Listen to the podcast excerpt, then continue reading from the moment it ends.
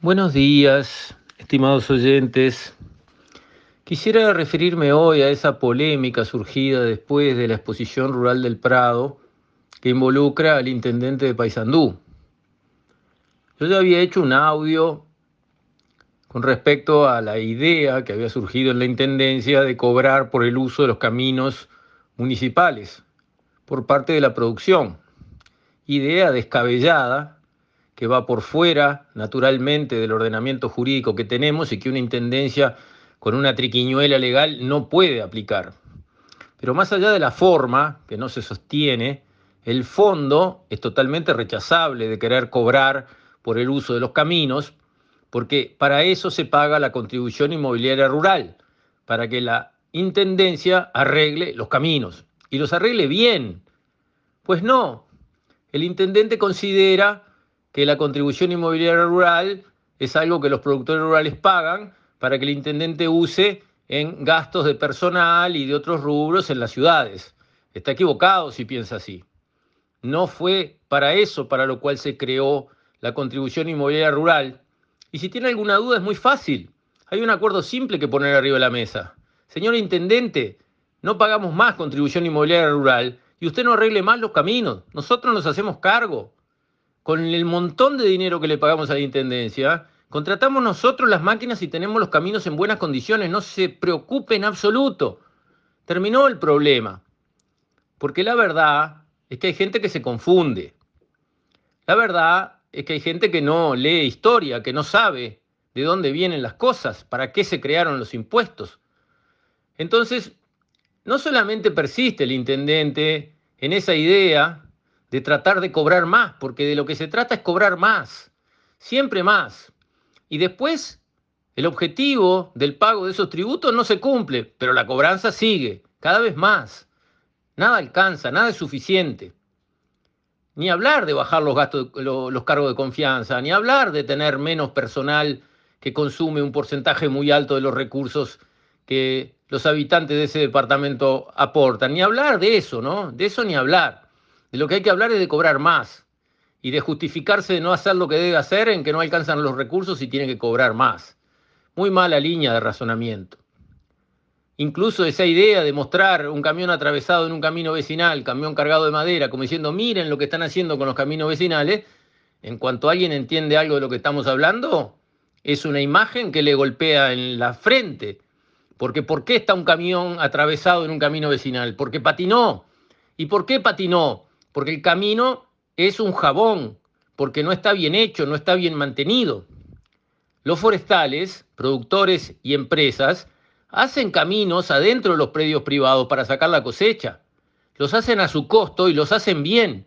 Y por esos caminos hechos por los privados, los camiones entran y salen, así llueva o no llueva, y no se atraviesan patinando, porque están bien hechos. Ahora, los caminos que le corresponde a la Intendencia mantener, reparar y hacerlos eh, transitables, esos son los que atraviesan los camiones porque el trabajo de la Intendencia no está hecho. Si el camino está bien, está firme, con una buena capa de balastro, con sus drenajes bien hechos, nadie patina arriba. La falla es de la Intendencia, no de los camiones cargados de madera.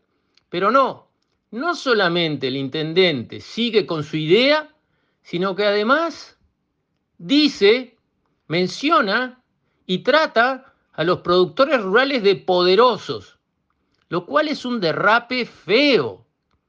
Los poderosos. ¿Pero qué quiere decir ser poderosos?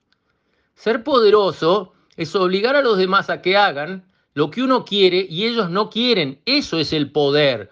Porque si los demás hacen lo que ellos quieren, no preciso poder. Poderoso es ser capaz de obligar a los demás a que hagan lo que yo quiero. Eso es ser poderoso. ¿Y desde cuándo los productores rurales han conseguido que alguien haga lo que ellos quieren y que los demás no quieren? ¿Desde cuándo? Poderosos los productores rurales. Y eso dicho por un integrante del Partido Nacional, nada menos. Porque no me extrañaría si saliera de la boca de un extremista de izquierda de un ideólogo rabioso que está para la lucha de clases, Marx y toda esa comparsa de ideas que han sido un desastre a nivel planetario, si ese habla de los poderosos, con una cabeza puesta en la lucha de clases, me sigue pareciendo un disparate, pero entiendo de quién viene. De un intendente del Partido Nacional que siempre se caracterizó por respetar y honrar como corresponde a los productores rurales de este país. Referirse a los productores rurales como los poderosos. Ah, bueno. Me parece que se le fue la moto, como dicen los chiquilines ahora. Totalmente desubicado el comentario y la expresión. Un error grave que espero pueda, por su bien y por el de la relación que corresponde tener con quienes le pagan mucho dinero a su intendencia, pueda retractarse públicamente y decir frente a todos, porque nunca está mal reconocer un error, es decir, me equivoqué, lo que dije es un disparate, no tiene lugar, es injusto con los productores y además mirando las cosas como son, de poderosos los productores rurales no tienen nada. Esa es la verdad. Entonces, son cosas que a uno ya lo hacen pensar. A esta altura del partido, siglo XXI, un integrante del Partido Nacional, llamando a los productores rurales de nuestro país a los poderosos. ¿Qué más le falta hacer a los productores rurales que han bancado al país en las buenas y en las malas, pero especialmente han bancado al país en las malas? Han cinchado de este país sacándolo de todas las crisis. Han enfrentado deudas espantosas, tipo de cambio adversos que no se puede más, impuestos ciegos que se cobran, gane o pierda, haya seca o haya inundación, se derrumben los mercados o estén buenos. ¿Qué más? ¿Qué más?